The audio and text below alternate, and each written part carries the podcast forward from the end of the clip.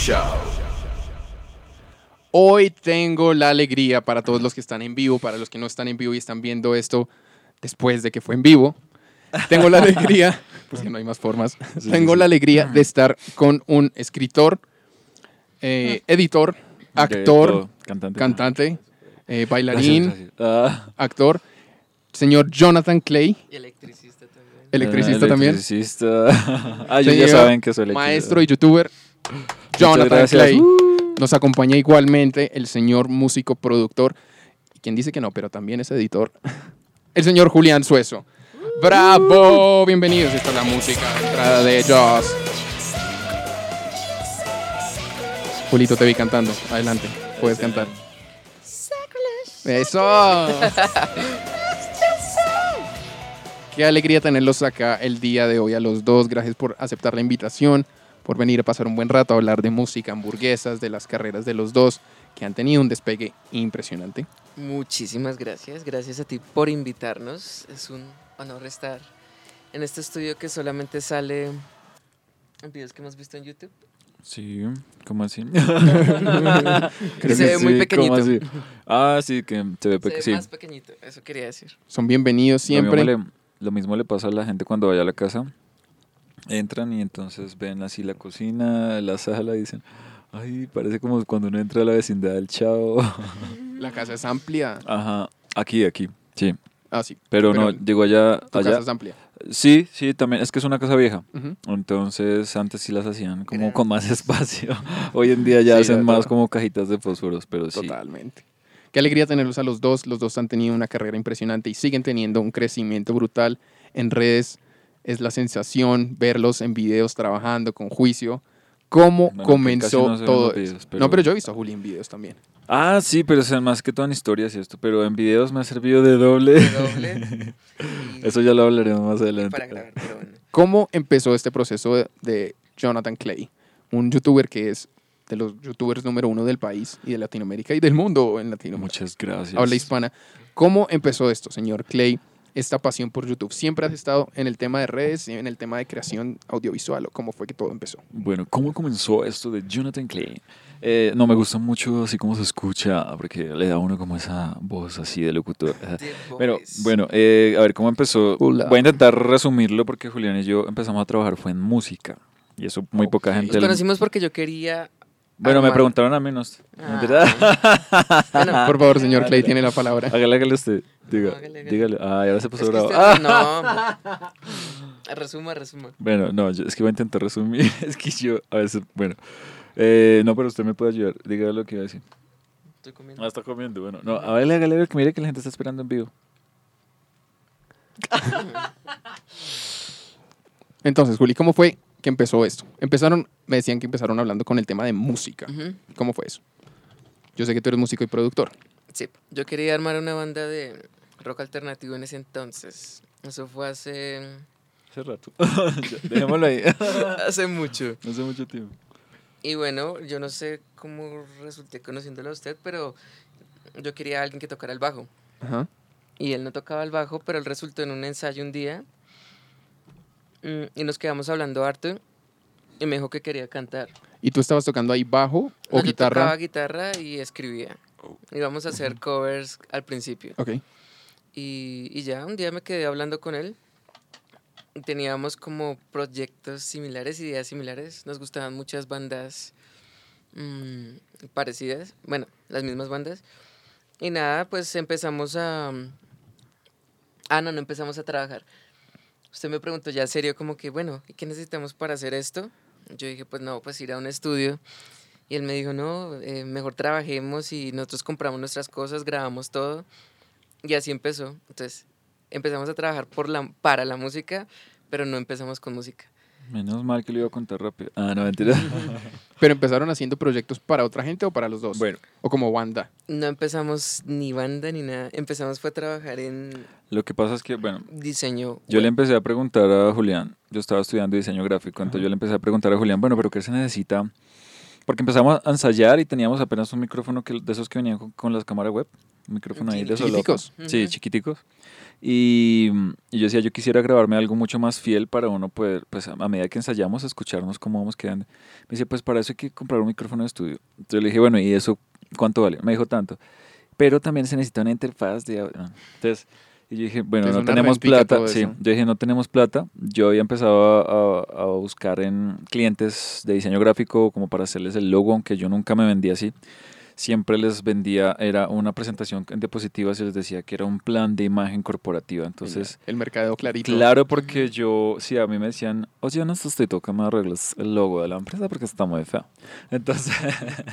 y empresas de lo que sea. Claro, entonces yo no quería hacer eso como, era freelance, pero yo no quería verme como freelance. Uh-huh. Sencillamente quería verme como un estudio. Sí, así no existiera, porque todavía no existía el estudio, apenas tenía el computador en la casa y Julián todavía no había comprado. Entonces empecé a venderlo así, y así poco a poco fueron llegando clientes. Yo me metía y me quemaba las pestañas en cada proyecto, así fuera solo un logo, un plan de imagen corporativa, y con eso pues conseguimos como el primer pago, pero todavía no podíamos comprar nada. Tocaba, el primer pago sirvió para publicitar más nuestra marca, que era mundoclay.com. Sí, la recuerdo. Sí, recuerdo eso. Que empezó como... De ahí empezó todo, yo creo. Ajá. Sí. Uh-huh. El tema de los videos sí, se va por Mundo Clay. Ah, sí, es porque todavía no vienen los videos. No. Todo apenas era música y diseño. Antes diseño y solo música. La música... Ahí hacíamos más música. O sea, ahí ensayábamos más. Y música. Sí, ahí sí podíamos darnos el lujo de ensayar más, sí. de cantar y toda la cosa. Ya cuando nos metimos de lleno en lo del diseño, pues descubrí... Yo no sabía diseñar. Yo no sabía nada de diseño gráfico. Él estudió fue arquitectura. Yo estaba estudiando eso. ¿En serio? Hasta ahora me entero. Sí. Brutal. Y estaba trabajando en ese momento en una empresa de diseño arquitectónico, maquetas y todo ese tipo de cosas. Y no sabía nada de diseño, pues tenía como... Conocía un poco, pero usar programas y esto no. Entonces... Ya cuando empezamos a trabajar y nos vendíamos como una super marca y no sé qué, como muy grande. En el fondo éramos eso, pero en el fondo sí, pero no CEO, empresa, asistente, sí, corresponsal. Sí. Uh-huh. Pero solo teníamos un computador, yo no sabía. Cuando contestaba el teléfono yo cambiaba la voz. No, mentiras, nada. Aló, no, el doctor no está. ¿Con quién hablo? Ay, ¿me puede decir qué necesita? Algo así. Entonces, y de ahí salieron todas las voces. No, mentira. Sí, de ahí salieron todas las... Sí, a veces hablaba como la mamá, sí, que era la asistente. Él molestaba mucho al principio, desde el principio como imitando. A él le gustaba mucho imitar. Uh-huh. Entonces siempre tenía como esa cosita ahí. Pero nada, no sabíamos nada. Ni siquiera teníamos idea de videos ni nada. Entonces, bueno, ya después llegó el tema de las páginas web, que era lo más importante. Pues era igual parte del Mundo Clay. Sí, uh-huh. Porque además... Eso llegó, pues, a ver, yo estaba estudiando, todavía no había visto la materia de diseño web. Apenas la vi, dije, jue madre, hay que vender ya diseño web. Y eso que ni siquiera había terminado la materia y ya estaba promocionándolo en anuncios de Google.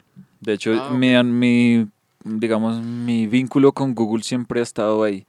Que Google es el dueño de YouTube y bueno, todo eso. Recuerdo ahorita. Que cuando empezamos con eso pedimos un código para colocar AdSense. Pero eso fue después. Uh-huh. Se adelantó. No, eso fue antes. No, eso fue después. Bueno. Y ya teníamos como unos clientes para los que hicimos... Un cliente. Y él dijo que sabía hacer... Bueno. Lo que pasa es que, ¿cómo funcionaba eso? Uno ponía, era el anuncio, lo hacía tan... Empezaba a circular. Alguien que buscara diseño de páginas web Bogotá, aparecía nuestro anuncio. Entonces ahí decía mundoclay.com, expertos en diseño, no sé qué, Y era apenas como el mercado, claro, clarísimo todo. Era apenas un pendejo ahí con un computador que ni siquiera tenía un buen procesador ni nada. Y ni siquiera sabíamos nada. Y yo no sabía diseñar todavía. De programación. Yo sabía diseñar, pero no sabía programar. Código. HTML, Java y exacto. Todo eso. Pero mira que yo he visto que las grandes empresas todas empiezan así. Y han visto el crecimiento de eso. Google empezó como Google, Apple, lo que sea. Incluso las empresas que dicen los mejores entrenadores, fit de todo, o el mejor fotógrafo. Uh-huh. Y es un man que graba, edita todo eso y está muy bien. Pero porque el man está comprometido como lo estaban ustedes en ese momento. Nosotros ya después llamó un cliente. Bueno, voy a resumir este pedacito. Lo primero que hice fue un catálogo de productos, que era para una empresa de seguridad vial. Eso suena súper aburrido. Para nada. Pero a mí me parecía muy chévere porque yo le dije a la vieja, yo le dije a ella, ven, mira, actualmente tu empresa tenía una sede en Miami y otra acá. Y yo decía, wow, bueno, no aprovecha, eso no se reflejaba en la imagen. Yo le dije, eso no se refleja ahí en la imagen. Te lo digo así, y tu página web parece como de una ferretería, así. Y me dijo, ay, no, a mí nadie me había hecho eso. Era página web de como páginas amarillas, casos que tenían como un template muy básico de una sola página y ahí como los productos todo regados así. Uh-huh. Entonces yo le dije, bueno, primero pásame buenas fotos de los productos. Bueno, el catálogo quedó súper bien, de hecho ya yo se lo vendí hasta en 3D, o sea, se paraba ahí en un video. Ah, ¿lo imprimiste físico? No. En video 3D, porque me gustaba mucho el 3D Max. Súper. Y entonces se abría el catálogo solo y se veía así como una plantilla de lo que decía ella. Claro, ya quedó matada y dijo, sí, hagámoslo. Y después yo le había ofrecido lo de diseño web, pero todavía no sabía diseñar. Yo le dije, hacemos páginas web, pero todavía la materia no la había visto.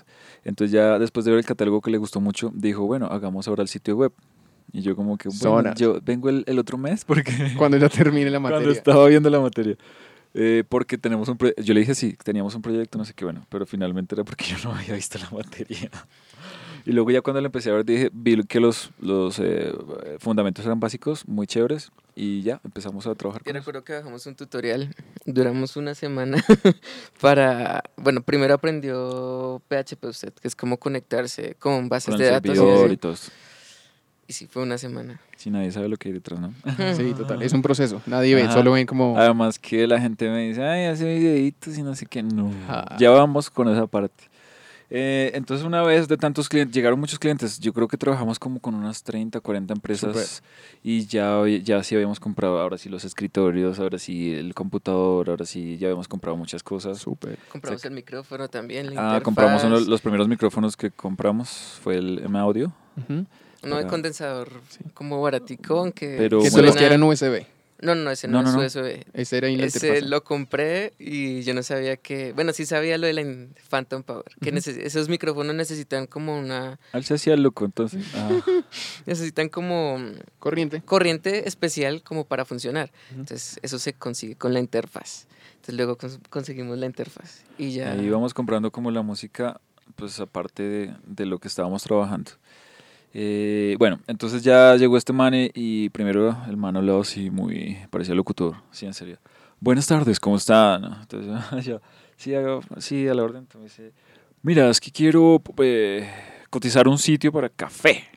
Entonces ahí empezamos un proceso. Café. Sí, café. Nos llamó mucho la atención la idea por el diseño, como diseñar algo con... Algo que tenga que ver con el café. Ellos tenían una página, pero era algo muy básico. Entonces en medio de eso el man me dice, y además quiero ponerle al sitio una página de notas, de noticias, porque hoy en día eso se está volviendo muy viral.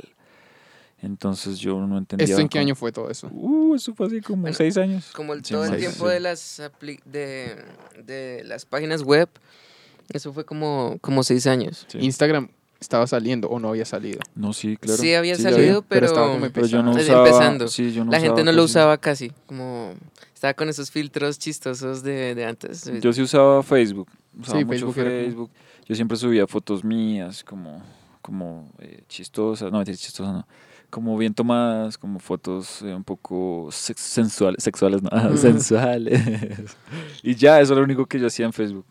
Y entonces, bueno, este man yo le dije, mire, le voy a cotizar el sitio web, pero entonces lo de las noticias, eso se lo dejo adicional porque yo quiero usar ese código. Se lo dejó gratis.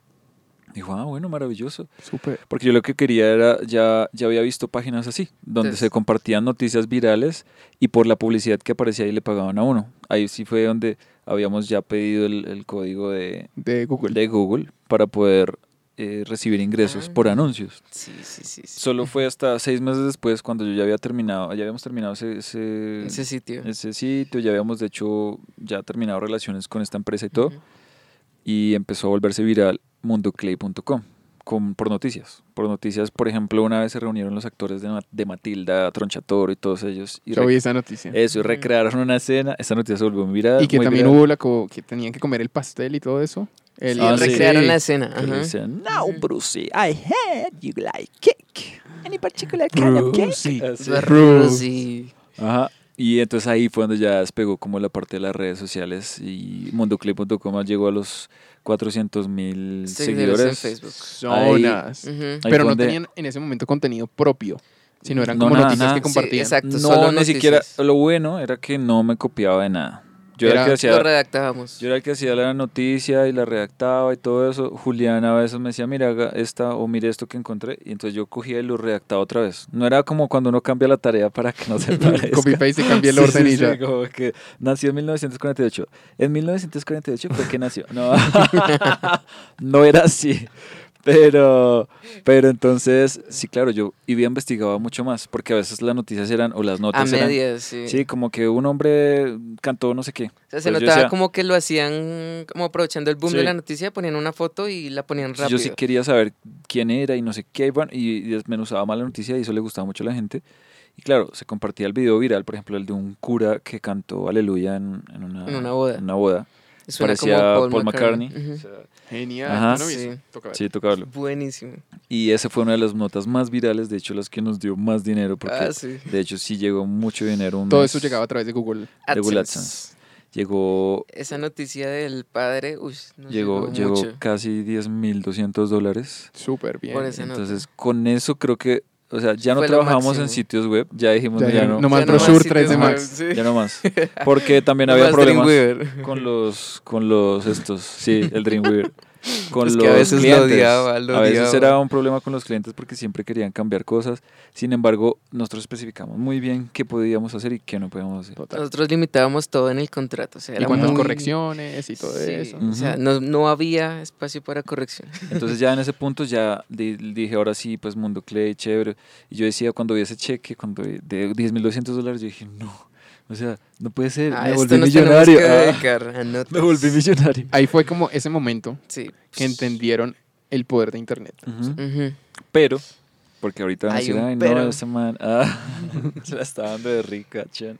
Pero a Facebook no le gustó eso. Sí, porque Facebook controlaba mucho eso. Porque Facebook, el algoritmo se empezó a dar cuenta que ese tipo de noticias redireccionaba hacia afuera de Facebook. A Facebook le interesa tener a la gente todo el tiempo en su plataforma. Como son casi todas las plataformas. Exacto. Entonces, de donde más ganábamos era como de móvil, de visitas de móvil, que el link uno lo tocaba y abría de una vez el explorador, no era dentro de Facebook. Entonces, lo que quiere Facebook es que siempre se mantengan ahí y se dio cuenta que tuvimos como bastante alcance y empezaron a limitar las publicaciones. Era muy gracioso porque yo tenía el Analytics de Google. Una página que le muestra a uno cuántas personas están conectadas en vivo. En un instante de tiempo. Real, o sea, en vivo en un instante de tiempo. Entonces yo entraba y al principio cuando no era viral, habían como 30 personas conectadas. Yo dije, uy, pero pues igual hay gente. Pero el punto, el mes que llegó los $10,200, esa vez habían 21,000 personas conectadas. O sea, zonas. Bajaba 22, gracias al cura. Subía 22, bajaba 20,000, subía... Entonces a mí me parecía muy raro que andara dentro de ese rango. Es constante y son mucha gente. Sí, pero no le presté atención. Claro, cuando algo es orgánico... En teoría tendría que ser exponencial. Ajá. Iba subiendo hasta que llegara un pico y luego bajaban, bajando. Pero no, era 21,000, 22,000, 21,000, 22,000. Listo. El siguiente mes también hubo notas virales, pero ya eran 3,000... 4,000, 3,000, pero siempre los números de las personas conectadas en un instante de tiempo siempre eran... Se mantenían. Sí, como similar. Ahí me di cuenta que era Facebook, que era el algoritmo de Facebook que no dejaba como que uno pasara de ahí. Entonces ellos controlaban qué tipo... Y había noticias que uno ponía y uno decía, uy, esta va a ser impactante, no sé qué. Por ejemplo, la muerte de Chespirito, cuando se murió, pues fue lo primero que hice fue poner la nota. ¿Tan? Y subió, un momento a otro, y bajó... ya quedó muerto, o sea, ya incluso la nota, ya no lo pasaban por los feed. Exacto, ya. Entonces yo decía, pero ¿qué pasa? Bueno, cosas muy importantes que pasaban ya no eran tan relevantes y no daban como mucho tráfico al sitio, entonces a mí me fue ya dando como cosa. El siguiente mes ya no fueron $10,000, ya fueron $5,000, ya tocó empezar a ahorrar. Y todo ese tráfico se dirigía a mundoclay.com. A mundoclay.com. Okay. De hecho, así es como funciona ahorita, o funcionaban, yo creo que ya no he visto sitios así. Badabum. No sé si habéis visto Badabum, hay uno que se llama Upsocl. Sí. Upsocl, que no sé ni cómo se pronuncia. ¿Perdón? Como que mandan de sus redes a las plataformas. Y... Eso, y esos eran como mis competencias directas en ese momento. Pero yo vi que eso fue bajando y yo dije, no, o sea, ¿qué se hace acá? Pagarle publicidad a Facebook para que uno tenga más relevancia no se puede porque no me va a dar las ganancias. O sea, con lo que estoy invirtiendo. Exacto, total. Entonces dije, ¿ahí qué voy a hacer? como me gustaba la actuación y había tomado cursos de actuación y todo esto, ya estaba tentado por hacer los videitos en Facebook, hasta que un amigo ya en octubre me dijo... Cuñada, bueno, él siempre iba a la casa. Cuñada mi hermana, es cuñada de mi hermana. Y ellos decían, ay, deberíamos hacer videos para YouTube. Él me dijo, sí, seamos youtubers. Y yo no sabía qué es eso, seamos youtubers. Pues yo, ¿qué es eso? Hasta ahorita no habían hecho nada para YouTube. Nunca habíamos visto nada. Eso sí fue hace 4 años. Ni nada. No habíamos hecho nada. Lo máximo que eran como los videos corporativos esos que hacíamos. Para las empresas, como, vea, le hicimos esto con la página web y con el brochure 3D. Y alguna que otra noticia que colocábamos el video directo en nuestro canal, pero... nada más. Ah, sí, yo usaba mi canal para poder colocar. Cuando infringía derechos de autor, yo ponía... sí. Igual infringía derechos de autor, pero a mí no me importaba ganar, o sea, tener ganancias por el video en YouTube, sino por una página. Total. Que la gente entraba y yo a veces le ponía como una dip, se llama así, como una cosita invisible para, cerrar. Que no le pudieran dar clic. sí, para que no se salieran para YouTube. Para que no se fueran a YouTube. ¡Qué locura! Sí, sí, sí. Mañas, unas mañas. Ya se van conociendo las mañas. Dios mío. Ay, me dio calor. Bueno, finalmente ahí fue cuando ya decidimos hacer, que fue Julián el que dijo, yo nos escuchaba hablar, él nos escuchaba hablar y hasta que Julián, gracias a Julián existe Jonathan Clay. Sobre, ay, vamos a hacer un video para YouTube y que no sé qué. Solo hablaban, así fueron como... Eso suena como un video mío. Como casi 3 semanas hasta que yo un día cogí la cámara y les dije, bueno, ustedes que tanto joden con eso del video, los voy a grabar ya. Entonces piensen en algo rápido, lo escribimos y lo grabamos. Todos los videos siempre han sido escritos. Siempre se ha escrito, sí. O sea, que así debería ser, ¿no? Esa primera vez hicimos hasta storyboard porque no sabíamos cómo hace esta gente para hacer videos. Entonces miramos como algún ejemplo por ahí. Hicimos storyboard y lo grabamos. Y fue bastante largo. O sea, no sabíamos cómo lo de la dinámica. Claro, porque yo le dije a él, bueno, él me dijo que los youtubers eran personas que se paraban a hablar frente a una cámara. Y ya, no me dio más explicación. Entonces yo empecé a buscar videos. Los primeros que encontré fue de Sebastián Villalobos, de Juan Pablo Jaramillo. Y yo, pues ellos hablaban, pero me imagino que los seguidores ya tenían como el hilo de sus vidas, de qué venía detrás. Entonces yo decía... yo no sé qué está diciendo, o sea, yo no lo conozco. No, pero es que él es muy famoso. Yo decía, pero no sé qué está diciendo. O sea, no me llama la atención. Entonces me dijo, no, es que nosotros sabemos y conocemos. Entendí que era ser youtuber, que era como simplemente darse a conocer como una persona común y corriente y ya los demás se iban a identificar con uno o no. Pero le dije, bueno, igual yo como que no sirvo mucho para eso. Yo quiero es actuar porque me gusta escribir y hacer personajes, y hacer las voces también como lo que estabas imitando. Sin embargo, yo no pensé en personajes ni nada. Lo primero que hicimos fue 13 cosas que pasan en una película de terror. Ese fue el primer video de Jonathan Clay. Entonces lo analizamos como que uno siempre va corriendo muy rápido y viene el asesino, viene despacio, pero igual lo alcanza. ¿Sí? Eso es una de las cosas, o sea, así un ejemplo. Entonces todo eso lo dramatizamos, pero... era como tan lento y tan aburrido todo el video. Todo pasaba muy despacio, no entendíamos eso, como que todo tiene que pasar rápido. En internet todo es así. Entonces, sí, si no gustas, fuera. Exacto, yo no entendía cómo era eso, de que tenía que ser todo muy rápido, muy tan. Entonces pues ya me fui como ajustando, pero pues yo le decía a mi amigo, venga, ese primer video, a pesar de que teníamos mundoclay.com, yo lo compartí todo, no tuvo muchas visitas. La primera semana tuvo como 200 visitas, a pesar de que yo ya tenía una página web, una página de fans de 400,000 personas. O sea, una cosa no servía para impulsar la otra. Porque esa gente nunca había visto ese tipo de cosas. Y yo sí creía. Ese tipo de contenido. Y era empezar como de cero porque la gente no había visto nunca. Ni mi cara. O sea, no habían visto mi cara. Era solo el loguito rojo. mundoclay.com y ya, no sabían que era yo el que los escribía. Entonces, la redacción y ya. Ahí al principio empezamos a perder seguidores de esa página, porque ya no veían las noticias y yo no me suscribí para ver esto y no sé qué. Y se ponían bravos, por ejemplo, uno de los primeros comentarios fue una española que dijo... eso está tatuado en la memoria. Sí, eso fue mi primer mal comentario.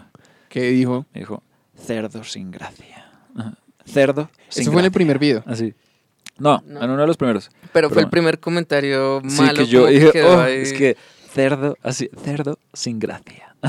Y yo, ¿cómo así que cerdo sin gracia? Pero ¿por qué la dijo eso? Porque no les gustó el video a ella. ¿Vale? Sí, exacto, porque no era, el público no estaba acostumbrado a ver eso. Entonces, era como un público además, muy grande. Además, el primer video pues tendía a ser tonto. Los primeros videos tienden a ser tontos. Igual internet es así. Es como la burla y la gente no lo entendía en ese momento. Entonces yo vi a Germán Garmendia y fue el que más me llamó la atención. Él es chileno. Vamos a hacer como chileno. Germán Garmendia. Entonces dije, empecé a analizar. Después de ese primer video que no le fue tan bien, yo pues dudé mucho si volver a hacer otro video. Fue como hasta 3 meses después que volví a hacer. Y ese video no tuvo muchas reproducciones ni nada. De hecho está oculto ahorita. Toca volverlo. Porque mi amigo, y si está viendo esto, yo creo que sí está viendo esto. Sí, él debe estar viendo. Siempre porque yo le dije una vez que tenía que hacer unos cierto número de videos en su canal para volver a hacer más videos, porque él no fue muy juicioso y él no fue muy juicioso. Yo de hecho le dije, hagamos más videos, y él decía, no, insistió, es que mi hermano, que no sé qué, y bueno, finalmente no pudimos.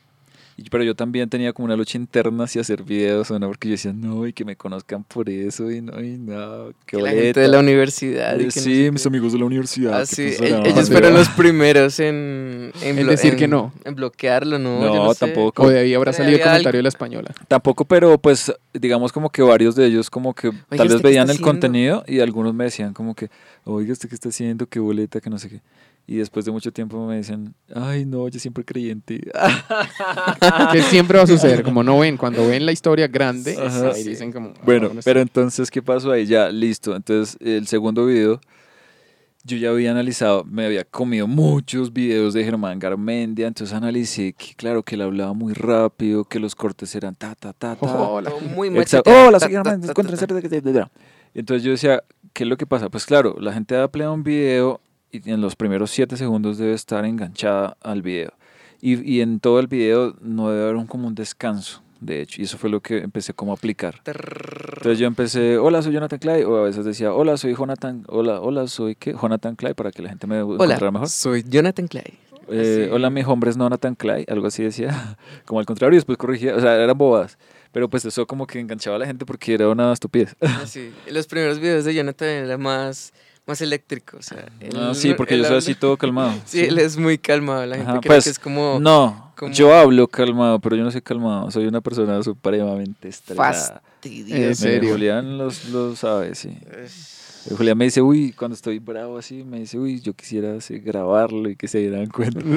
No importa, yo lo digo, sí, todo el mundo, ay, que es muy calmado. No soy un ángel, no soy una perita en dulce. Me estreso muy fácil. Pero entonces ahí que tocaba poner el personaje. De hecho, yo subía más la voz. ¿Sí? Hola, soy Jonathan Clay, no sé qué, de esta manera. O sea, la subía hasta ese punto y empezaba a hablar ahí en ese punto para que la gente también, pues, estuviera mucho más atenta. Pero bueno, fue duro porque finalmente esos videos no pasaron de 2.000, de 3.000 visitas. Fue también como otro día de experimentos. Y además que grabándolo nos demorábamos como 3 días y editándolo, o sea, como una semana. La edición es larguísima. Al principio sí, como una semana, hasta 15 días nos llegamos a demorar en uno. Ah, sí, un video. Pues porque eran varias escenas, varias tomas. Yo, por ejemplo, decía, no sabíamos. Esas veces que estás en el baño, no sé qué, entonces tocaba representar el baño, entrar al baño. O sea, de hecho, viene un blog así para hacerlo. O sea, viene un blog como esos. O sea, estoy retomando mis inicios y voy a hacer un blog hablando del baño como esos, video también. Como hacía esos primeros videos también, así el tipo de qué clase de Germán Garmendia es este. Ajá. Algo así, bien un video. Entonces, ¿qué pasó ya? Pues yo dejé de hacer los videos como en mayo, eso fue 2015 y empecé a ver. ¿Fueron qué? ¿Como 2 años haciendo esos videos? No, 6 meses. 6 meses nada. Sí, eso, okay. Sí, eso suena con nada. Fueron como 4. Yo hice como 5 videos así. Estaba lo del Charlie, eso de que uno ponía un lápiz y se movía, tan. Y eso fue el último que hice. Y yo ya decía, no, o sea, ya me da pereza porque decía, no estoy ganando nada. Yo fui a revisar las ganancias. Era un video de 5.000 visitas. Yo dije, bueno, que sean $5,000 por lo menos. No. 0.005 centavos de dólar. O sea, yo... O sea, yo, no, esto no sirve para nada. Ya llevábamos como 5 videos, sí. Al final del 2014... Perdón, ya ahora sí. Es que sí, me quité el audio por eso. Ya se perdió la voz. Sí. Al final del... Otra vez, ya. Al final, podemos retomar. Corta y edita, no mentiras. Al final del 2014 ya hablaba más o menos así, todavía no hablaba tan delgado. Era como que yo quería adelgazar la voz, pero no quería tanto. O sea, no la metía tanto. Era... Entonces, ay amiga, imagínate que un tipo... Cómaselo. Ay, ¿será? Eso, cómaselo sin mente. Hágale la licuadora, ¿verdad?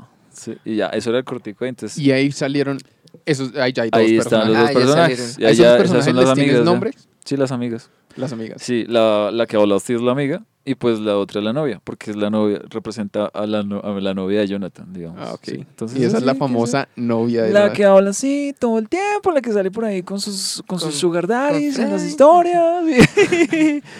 Eso. Entonces, ya. Eso, digamos como que esos videos empezaron a volver ciertamente un poquito virales por ahí. Por Facebook. Sí, por Facebook. 30,000 visitas, 40,000. Y entonces me dieron más ganas de hacerlo y más ganas de hacer, hasta que hice uno de la mamá. Y yo, él creía, ¿sí? Ahí viene, sí. Él creía que los videos que se veían más era porque él salía sin camisa. Es que salía sin camisa o salía desnudo o algo así. Uh-huh. Y ese, pues desnudo no completamente, pero sino tapándome ya. Pero entonces se supone que yo estaba durmiendo. Entonces estaba tapado un poquito, así se veía la pierna y el torso. Entonces entraba la mamá ahí a molestar. Yo creí que ese video se había vuelto muy viral por verme ahí como medio desnudo. Pues también el chiste de la mamá fue gracioso, pero yo cuando empecé a trabajar en ese video dije, bueno, ahora necesito una mamá. ¿Cómo represento a la mamá? La mamá ya se había salido en otro video siendo como profesora.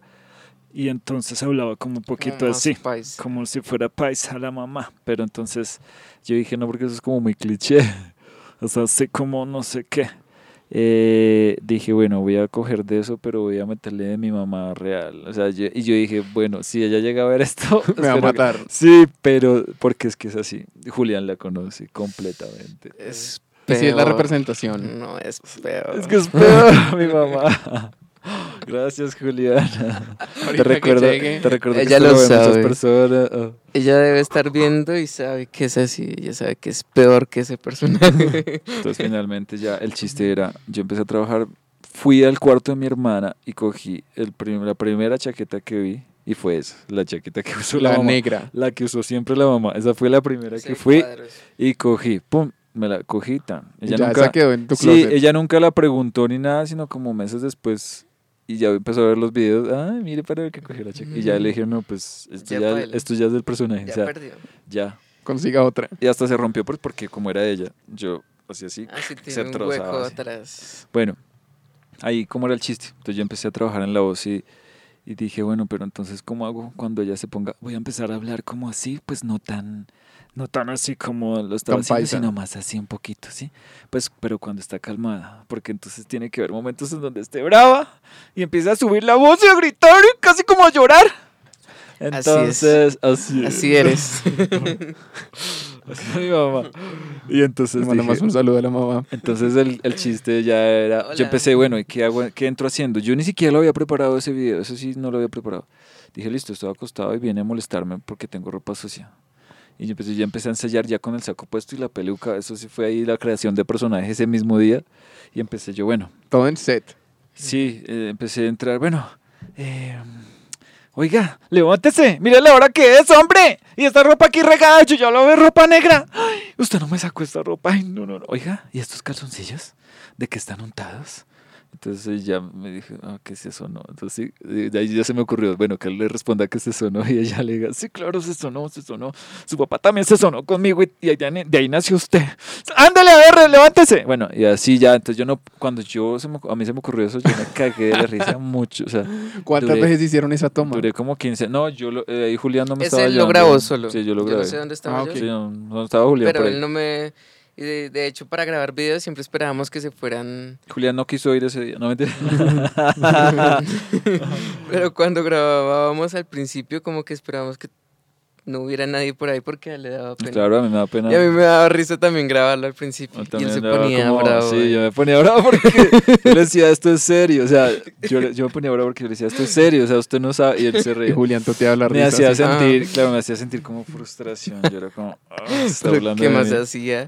Ya luego me fastidió y ya nunca más me reí. Bueno. Entonces como que lo grabo, así esté siendo payasadas y yo...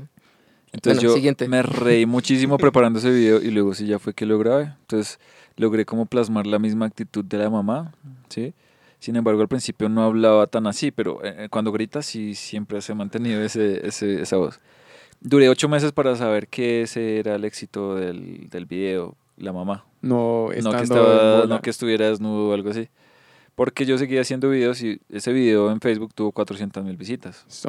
De resto, los otros tenían 30.000, 20.000, o sea, como antes. Entonces yo decía, pasó algo con ese video, pero ¿qué será lo de la mamá? Pero no, es que pues como dijo el chiste de los mocos y eso, pues de pronto sea eso. Finalmente yo tenía una idea que era la de la ropa. Me entró la ropa que está en el patio cuando llovió. Me entró la ropa que estaba en el patio cuando llovió. Ay, a usted no se les puede pedir un puto. Así. Ese ya lo tenía, pero no lo quería sacar porque no me parecía tan chistoso. Pues claro, no tenía como un detonante así como el de, ay, sí, su papá también se sonó con él. Uh-huh. Entonces no lo sacaba hasta que era como febrero o marzo. Pasaron como 8 meses. Y yo decía, eso bueno, es como 2016. 2016. Uh-huh. Sí, eso fue el 2016. Y yo dije, bueno, pues ahora qué hago. No tenía nada que grabar y dije, vamos a sacar eso. Entonces yo ahí sí me lo ayudó a grabar Julián. Entonces, ¿y ellos estaban grabando seguido? No, nada. Pero no. Fue a partir de... Yo casi todos los estaba haciendo era con mi celular y ya. Okay. Como unos videitos así chiquitos con el celular. Hace tiempo habíamos comprado una cámara, pero no sabíamos tomar fotos ni nada. No, yo sí había, claro, yo experimentaba y todo con fotografía, pero Julián no, pues entonces ya teníamos como ese reto ahí de usarla, pero pues yo no sabía cómo usarla, o sea, es decir, como que yo no quería producir tanto el video, sino que se viera como de celular. Casual y casero. Y ya ese día, pues ya, ahí sí ya apareció la mamá, porque bueno, ¿qué pasó ahí? Ella entra y dice, ¿qué hubo?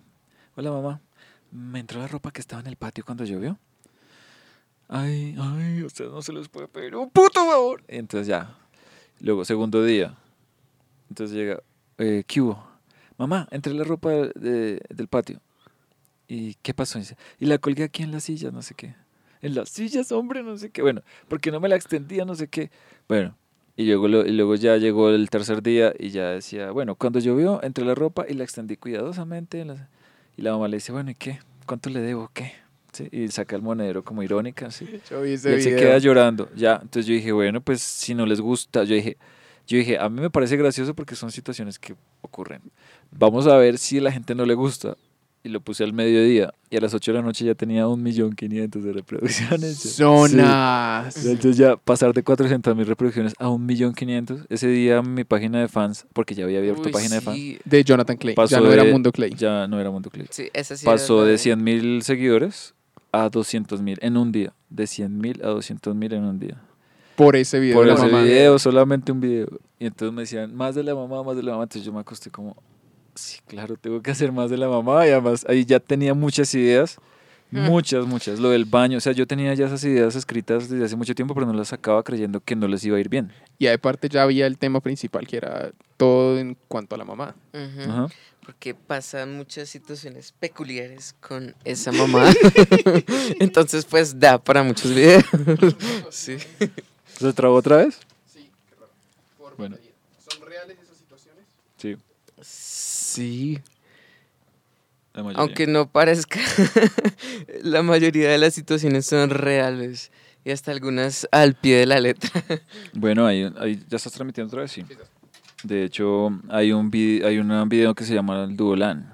Sí. Eso okay. Es exacto, o sea, sí. Así pasó. Pues así fue, yo le puse ahí unas, yo exageré un poquito, pero el Duolán sí era eso. Mijo, ábrame aquí el Duolán, no sé qué, así pasó. Entonces, y después ella misma me dijo, ay, ahora no vaya a hacer esto, con esto un video.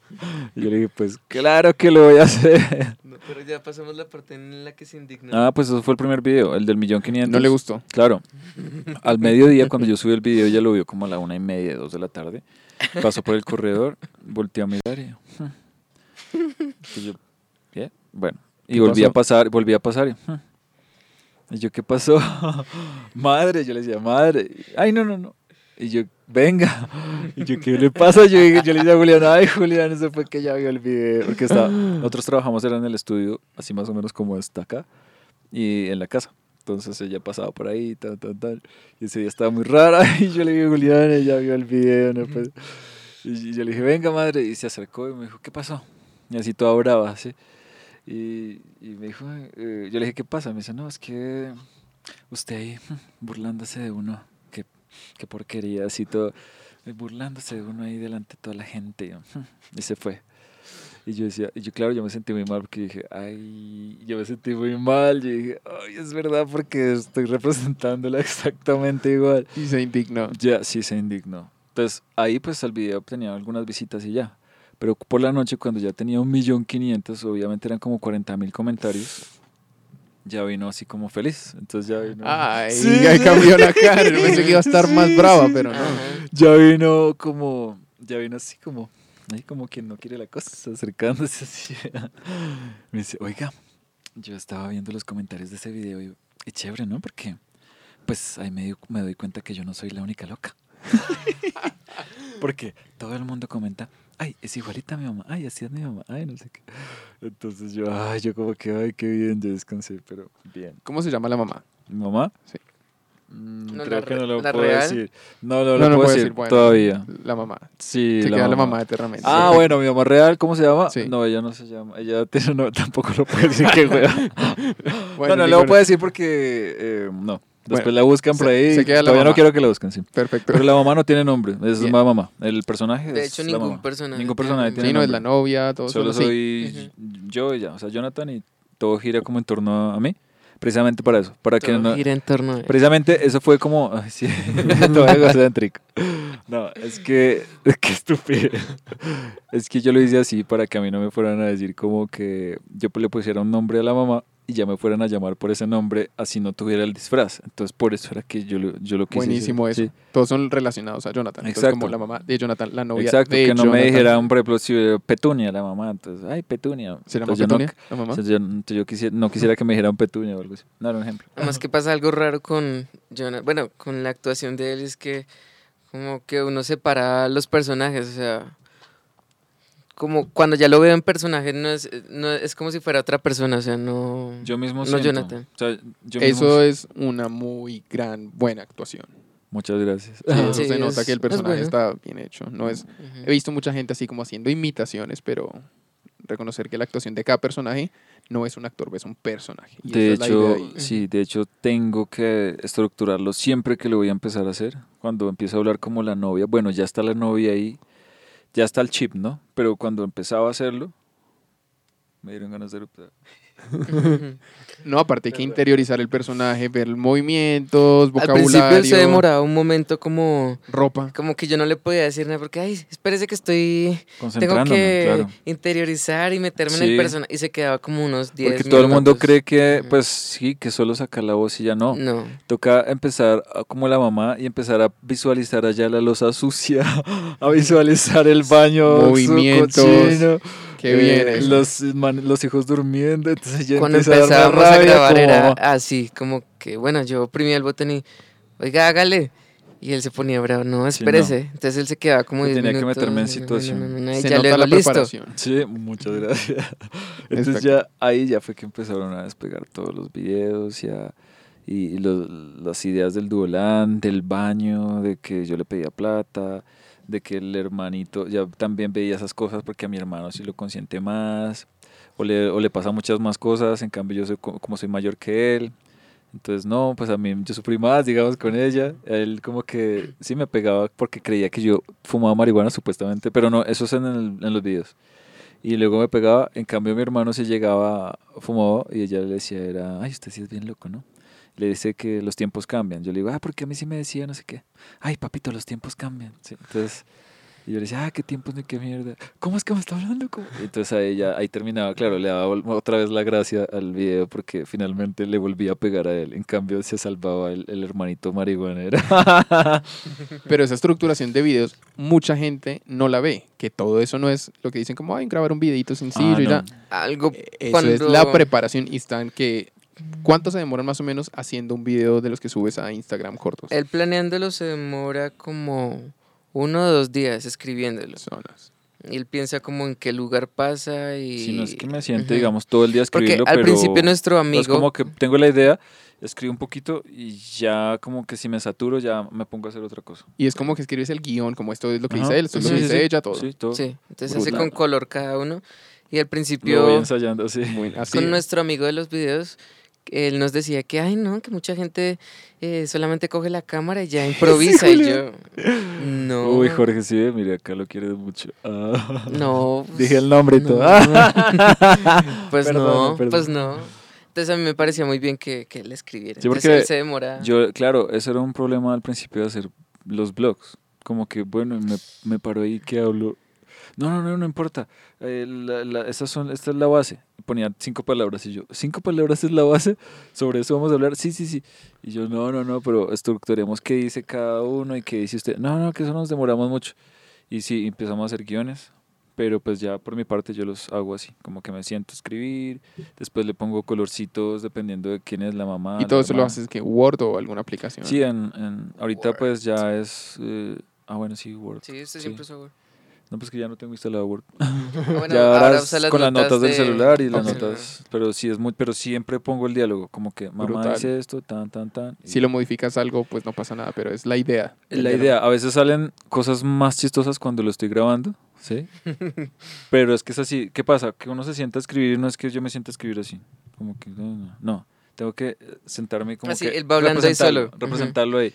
Uh-huh. Hola, no sé qué, tal cosa. ¿Sí? Y entonces ahí salen los comentarios. Entonces ya, ahí sí lo escribo. Y luego el otro, ¿cómo responde? A veces uno está haciendo alguna vaina y él está me dice, como ¿qué? Callado. No, está ahí callado. Y luego cuando de un momento a otro se empieza a reír como un loco. Y yo, ya, cállese. Yo digo, soy horrorosa. Es que así dicen en una serie, Invasor entonces, Sim. Ahí es cuando se le ocurre el chiste del video. Entonces, sí, yo digo, claro, cuando llego, sí, ya, esta es la idea. Y me da mucha risa, porque yo soy una persona que yo no me río tan fácil. De cosas, digamos, yo viendo Sábado Felices o algo así, yo no me río tan fácil. Pero viendo Los Simpsons, sí. Los Simpsons, sí. Sí, Los Simpsons, sí, mucho. Épico. No, Los Simpsons hasta la temporada 15, y lo siento. Sí. De ahí para adelante, no. Y gracias a la voz de Humberto Vélez, que le da mucha riqueza. Los nuevos capítulos y la nueva voz de Homero, no. Sí, no la paso. No nos entra. Incluso la grabación, la técnica de grabación es muy diferente a la técnica de grabación que usaba Humberto Vélez. Se oye muy pristino. Sí, se escucha, ahora todo se escucha muy surround, muy brillante, muy estéreo, muy bonito. Muy feo. La voz antes se escuchaba como así un poco, como más como cálida. Como tarrosa. ¿Sí? Uh-huh. Y eso le da un efecto. Claro, más cálido, no sé más. Finalmente, pues yo era una persona que no me podía reír tan fácil, o sea que no. Entonces yo dije, si esto me está dando risa a mí, que no me da tanta risa nada, pues significa que a mucha gente tal vez le va a dar risa. Entonces ahí es donde digo, sí, la idea de este video está bien. Así es como determino que un video le va a ir bien. Entonces así fue como empecé. Ya llegó lo de la parodia, ¿no? La parodia de Shakira y Maluma. Sí, esa era mi pregunta. ¿Cómo llegaron ahí? Yo sé. ¿Ya había visto? ¿Ya habías hecho cosas musicales? No. Ese fue como el primero. Sí, eso fue lo primero. Y es el totazo, es la parodia más vista del planeta Tierra. Del mundo, sí. Uh-huh. 170 millones de reproducciones. Hay algo que también deben saber, y es que mientras hacíamos los videos, a veces todo el tiempo como que hacíamos cosas de música, pero por debajo, o sea, no mostrábamos nada de eso. Ni grababan covers o algo así. Grabábamos los covers, pero los escuchábamos nosotros y yo, ay, no, toca corregir esto, como que haciendo pruebas. Uh-huh. Ahí estuvo todo el tiempo. Ahí viene... De hecho, por ahí está Fonsi. Por ahí conocimos Fontana, a Fonsi, que es el que nos... coach vocal. Que nuestro puente. Nuestro eslabón. Nuestro querido exacto. Fontana, que queremos mucho y que canta el Fontana. Brutal. Nuestro, ¿cómo Fontana. Se llama eso? Fontana. No, pero coach vocal. Uh-huh. Entonces, ahí pues él nos iba dando cosas. Creo que ya había pasado lo de la parodia. Pero bueno, el punto es que pasó. Lo de la parodia también fue así, como que yo fui mirando qué me daba risa, qué no... Y la parodia sí me demoré 4 días sentado escribiendo. Así, eso sí me demoré sentado. Me despertaba a 7:30 de la mañana, me sentaba a escribirlo y a las 8 de la noche me paraba a olvidarme de eso. Algo que hacemos seguidos. Mucho. Como la letra también. Ajá, para que encajara la letra que se pareciera a la original, pero que dijera lo que yo quería que dijera. Entonces eso era buscando sinónimos en internet, buscando no sé qué. Uh-huh. Tal. Algo que hacemos mucho es... como nos pone muy ansiosos cuando salen videos musicales. Se nos gusta como estar ahí en el estreno y luego criticarlo. No, o sea, nos gusta mucho como eso, como que, ay, el color, o no, muy chévere la idea, o como el concepto. Entonces siempre molestábamos con eso el video. Y cuando salió el de Shakira, como que a usted le gustó mucho, ¿cierto? Pues es que, o sea, el video a mí como tal no me llamó mucho la atención. Porque no no hay una historia. Como sí, que no hay una historia realmente. Es como que entra a la tienda, no sé qué. Pues es raro, es loco. Porque entra a una tienda y luego de la tienda resulta en un bar. Y luego, sí, es gracioso. Pero lo que me dio risa fue que yo había querido hacer una parodia desde hacía mucho tiempo. La primera parodia que yo vi fue una de Tony Boom con un panameño que se llama Diego.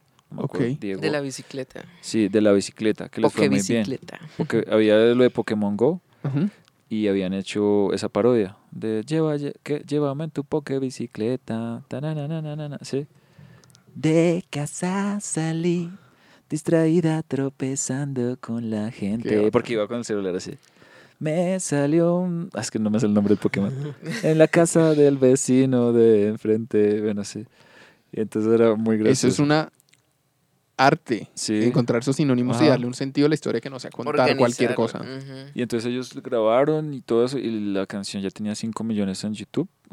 Alcanzó como los 5 o 6 millones desde junio de ese año. Esa era nuestra parodia favorita. La parodia yo la estrené en diciembre.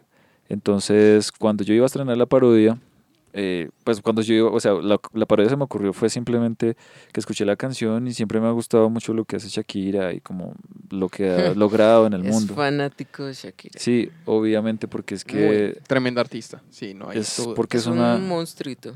Porque es que es algo, pues, absurdo, o sea, lo que ha logrado es algo absurdo y más ella lo logró en una época en, el que, en la que era difícil. Más difícil, o sea, ahorita ya todo el mundo quiere venir acá a grabar, hasta Justin Bieber grabó Despacito acá y todo eso. Entonces... En la época que yo le hice, no... Bueno, no entonces pues eso era mi motivación cuando yo escuché esa parodia, cuando yo escuché esa canción, Chantaje, tú eres puro, puro chantaje, no sé qué, dije, me gustó mucho la canción, me parece muy pegajosa. ¿Será que se le puede hacer parodia? Yo, chantaje, ¿con qué rima? Bueno, ahí duré un tiempo pensando y cuando ya me iba a acostar, entonces, chantaje, maquillaje, ponía, empecé a reírme solo. Ahí estaba Juli como de que se ríe. No. Pues ya era cuando ya me iba a acostar. Entonces empecé a reírme así solo y yo decía, no. Entonces ya después le conté a Julián, puro maquillaje. Yo, entonces, claro, yo le dije, puro maquillaje, o sea, que chantaje en vez de chantaje, puro maquillaje. Y habló de las personas que se editan mucho en las redes sociales y no sé qué. Filtro. Entonces él dijo, sí, bueno, y ahí empiezan los 4 días de escritura, no sé qué, bueno. Y ya, todo eso fue como que, yo no, o sea, nunca dije, le voy a apuntar a que esto tenga muchas visitas, nada, sino que quede bien. De hecho, al final, cuando ya le iba a sacar, y hay un mexicano que se llama Wherever Tomorrow, uh-huh. Él puso como historias de que también estaba grabando una de esa misma canción. Y yo dije, no, cuando él la suba, eso no, ya para qué voy a subir la mía, algo así. Y lo peor de todo es que él sí salía con una peluca rosada, que era la que tenía Shakira en el video. Entonces, y yo había grabado esas, ya estaban grabadas con peluca rubia. Y yo dije, uy, espera un momentico, que esto tiene que verse como se ve en el video, que es rosada. Y yo la pinté cuadro a cuadro. No. Sí. Entonces, íbamos a sacar, es decir, el video, esa peluca no estuvo puesta. No. Eso es digital. La peluca estaba ahí, pero el color no. El color eso del pelo. Es mejor CGI y efectos máscara, que Avengers. Sí, hice una máscara alrededor de la peluca y la transformé en rosado. Entonces en algún cuadro se corría y tocaba volver a acomodar así.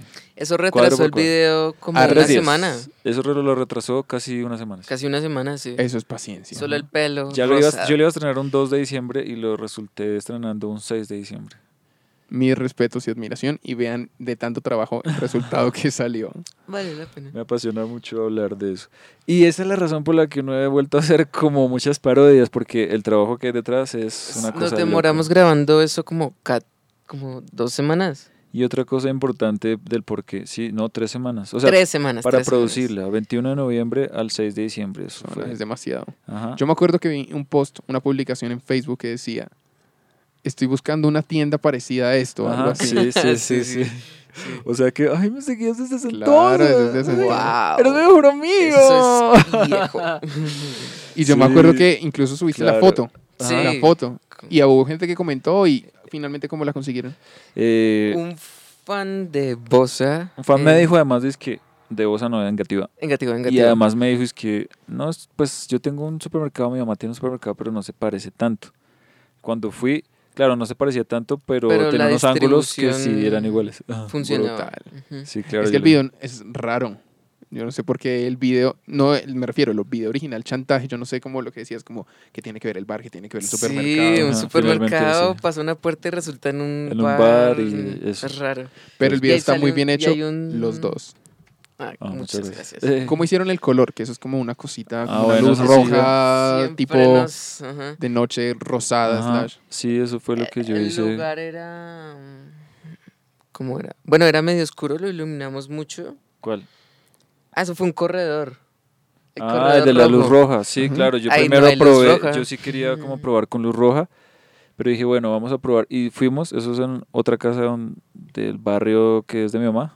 Entonces fuimos y el zaguán, el corredor, se prestaba. Parecía mucho. Entonces yo dije, listo, pues simplemente es como tapar allá la puerta porque se ve como fea, entra luz de la calle. Y grabamos una toma y yo fui a la casa otra vez a editar, a ver si podía... Ponerle el rojo y sí. Entonces funciona. Ya ahí sí, ya listo. Entonces, a grabar todo. Con cámara quieta porque pues igual estaban los dos personajes. No, y hay una que es seguimiento, ahí fue complicada. En esa nos demoramos... También artísimo. En el corredor ahí. Porque además se cruzan los dos, Maluma y Shakira. Es magia en edición. O sea, también se cruzan en la tienda que duramos 7 horas. El que me la prestó me dijo, no, tranquilo, yo le dije por ahí 2 horas. Y claro, ellos atendieron, pero por la cerraron por la tienda, ellos fueron muy bellos y cerraron la tienda. Y taparon hasta con algo, bajaron la reja y atendían a los clientes como por debajito. Bellos. Sí. Y entonces, por favor, vayan todos a esa tienda ya mismo. Se llama Los Cerezos en Engativá. Los Cerezos, todos para allá, gracias. Ajá. Y yo le puse ahí, claro, al inicio, la esta de donde sale Shakira ahí detrás, o sea, donde salgo yo ahí. Salen como unas letricas y ahí colocamos el ahí agradecimiento. Dice, agradecimiento a la tienda de Los Cerezos de Engativá, no sé qué, creo que hasta la dirección está puesta en el vidrio. Obviamente toca parar el video para verla, porque pues... no rapidísimo. Podía, sí. Uh-huh. Pero igual, pues, lo han visto 170 millones de personas. Me imagino que, aunque sea 10.000 la han leído. Entonces, bueno. Qué buena esa parodia. ¿Cuál es la siguiente parodia que nos espera? La siguiente parodia es de Dua Lipa. New Rules. Brutal. La canción se llama New Rules. Esta se llama New Boobs. Sí. Y también así fue el mismo proceso, como grabación, que dura bastante. Yo vi el video. Escribir. Me gustó muchísimo y le dije, oiga. Tenemos que hacer eso. No le he dicho nada a la gente en mis redes porque no la he subido, pero precisamente es porque estaba en lo del reality. Ya salí. Entonces ahora sí ya puedo empezar como a darle las últimas pinceladas porque, como les digo, nunca quiero poner algo así que no me convenza. Y había unas cosas que todavía no me convencían. Ya ahorita sí. Entonces, pues, no... Hay mucha gente que tal vez me pregunta todos los días, pero no les puedo decir tal fecha. No, hasta que no la tenga lista, ahí sí digo, bueno, ahora sí. Por lo menos sabemos que va a ser este año. Va a ser este año. Sí. 2019. Eso espero yo. Yo sé que sí va a ser. Que ni siquiera se sabe si es este semestre. No, mentiras. Tal vez sí es este semestre y tal vez muy pronto, sí. Qué alegría saber tanto de lo que hay porque la gente muchas veces... Todos, en cualquier negocio, en cualquier empresa, en cualquier artista. Y a propósito que estoy acá, pues puedo aprovechar para como cantar un pedacito de lo que es la parodia. Por supuesto. Pues solamente como para probar la voz. Es que la voz es un poco diferente. Tiene que ser delgada, pero además Dua Lipa tiene como una cosa un poco gangosa. Y es que Dua Lipa tiene una voz extraña porque no es la mujer que canta altísimo, ni es una voz pesada. Es como una mitad extraña. Es un color característico. Lo mejor de todo es que es en inglés, entonces empieza diciendo Crying in my room at night, thinking I'm so ugly. Me pusiste el revés. Thinking that I'm shaking out, hoping it would change me. My mom, she makes me feel like I'm fine. Así está bien. Ahí le dice la mamá. Brutal. Obviamente tengo que trabajar un poquito adelgazando la voz, pero igual eso es mientras que... La gente debe saber que esa parodia se ha retrasado principalmente por la voz. O sea, hemos hecho varias pruebas y como que... A mí no me convence. No convence. Entonces... Es que es una voz difícil. Es muy difícil. Claro. Incluso para una mujer es muy difícil. Igual no importa que no quede igual la voz, pero sí que tenga como esa intención. Como carácter, igual pues la de Shakira pues chévere. Tampoco fue que fuera igual, ni la de Maluma. Es muy buena la de Shakira, más que usted siempre la había imitado. Sí, la imitado. ¿Tú estuviste a cargo de toda esa dirección musical? Yo estuve a cargo de la producción. ¿Cómo fue eso? En eso nos demoramos otra semana más. Haciendo la música. Haciendo la música, entonces. Él hace las dos voces. Ajá. Lo de Maluma lo sacamos fácil. No, mentiras. Creo que fue más fácil sacarlo de Shakira. Esa parodia está brutal, es la más vista en el mundo. Y sé que las siguientes que harán, porque sé que no se van a hacer una. Ojalá. Que sean muchas más y con todo ese crecimiento que sigan llegando a millones y millones de personas entreteniendo de esa gran forma que lo han hecho por años y que seguirán por muchos años. Bueno, estaré fiel fan cuando digan, necesitamos otra tienda. Repasaré. Sí. Y ahora nuestro enfoque, obviamente ya este tipo de cosas que he venido haciendo ya no las voy a dejar, pero la historia comenzó en la música, ¿no? Entonces ya por fin volvió a la música. Volvió a caminarse otra vez por el lado de la música. Ajá, y en el reality también conocí músicos y pues por ahí va la cosa. Ah, pues ya fui protagonista de un video musical. Sí, sí, se me olvidan las vainas. Nada y más. Entonces ya vienen cosas de música. No parodias como tal, sino música. Pero también vamos a hacer parodias por ahí. Sí, de todo.